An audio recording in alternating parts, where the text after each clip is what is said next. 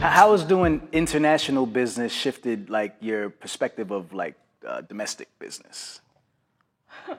That's a great question. So I don't do as much domestic business as I used to, and that's what made me feel like I need to come back home to the to domestic to uh, try to bridge it. Right. Um, it has shifted my focus because my mind now thinks global economy. My mind thinks GDP and our gross domestic product, right? That's our global economy. My mind now thinks free trade agreements with other countries. We're in the middle of a Chinese trade war. Uh, I have to follow that, of course. So Right. that started under the Trump administration, which added an additional 25% of duty to goods originating in China. So I have to now figure out a way to capitalize on that where I can get that money back for Right. people. Um, so it shifted my mind because uh, I think I think global, I think international, I think about uh, the transportation of goods and what that means for our global economy.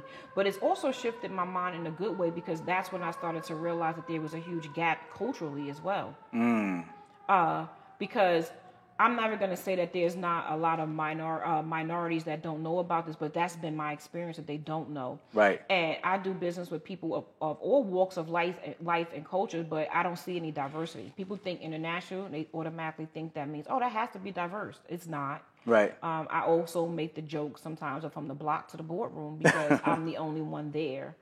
Uh, but it don't have to be like that. Right. So um, yeah, it shifted. It, sh- it has shifted my perspective, my uh, perspective domestically in a, a granular way. Got you, got you. Let's talk about Agate Solutions. Oh, sure, Let, let, let, us talk about what, what you're doing with Agate Solutions. Ex- explain, explain that. sure. So uh, I was recruited for a military defense contractor, and they moved me from Atlanta to Connecticut. And in those negotiations, they said, "Well, what would it take?" Right? Because we need someone that can have this level of specialty. And I said, "Well, I never got my master's degree." Right? Okay. So I said, well, I want my master's degree, and I don't even want to see an invoice.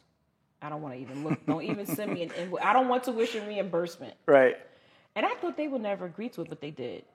And I started to think then, well, if I can learn uh, labor law, then that will position me to be a CEO.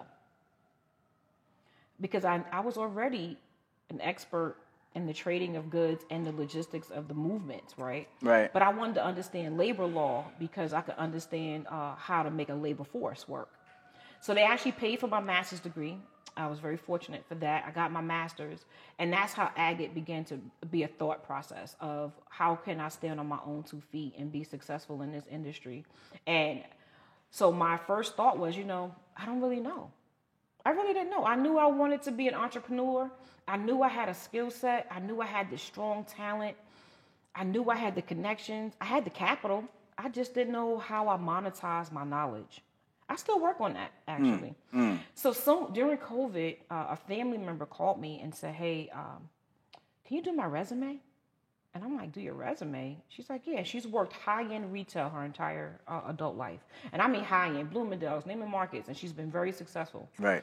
And she said, "Well, everything's going e-commerce. If I lose my job, what am I gonna do?" Right. I said, "Okay, send me your resume. I'll, I'll fix it up for you. I'll make it. I'll, I'll jazz it up." Yeah. And she's like, "You're good with words. Make it look good." right, right, right. Hook it up. And I was like, "Yeah, yeah, yeah. I am good with words. I'll fix you. I got you." And then I got the resume, and I was like, "How do I tell her she needs a new skill?" Mm. Because customer service is her foundation. She can take that and expand in so many areas, but what new talent and skill goes with that to beef it up? So I called her and I was like, "No, I love you and all that, right?" She was like, "Oh God, what?" I said, "You need a new skill, straight up and down." right. She said, like what? I said, I don't know. She said, well, what's recession proof? I said, global logistics and international trade. Your ass will work. Never be looking for work. In fact, a recruiter, ha- a recruiters call me all the time. I haven't looked for a job in probably 15 years. Right, right, right. So she said, really? So teach me what you do.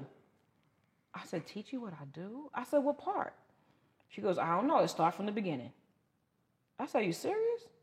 She said, yeah. Teach a bunch of people. We all need to learn this. right. I said, You think people will want to learn this?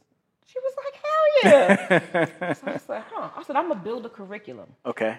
So I took some time and I started to build the curriculum. I have been teaching this uh, for corporate America for a long time. So I took some of that material, but I, I was doing it for professionals that already had some knowledge. So now I developed what I call the Shaq Breakdown. Okay. Can you, can you get into that? Yeah, so the Shaq Breakdown. I love this. The Shaq breakdown takes all these big words, right? Words like NVOCC, words like international trade. Why do we have to call it international trade? It literally says, hey, I'm going to barter some goods with you. Your country is enriched in oil. My country is enriched in bananas. Let's get a free trade agreement. I'm going to send you some bananas and you're going to send me some oil and we good. Right. That's the Shaq breakdown. oh man, you can the better than that. Yeah. Right, that's the shock breakdown. What is a raw material? People don't get it. You want to make orange juice in Brooklyn?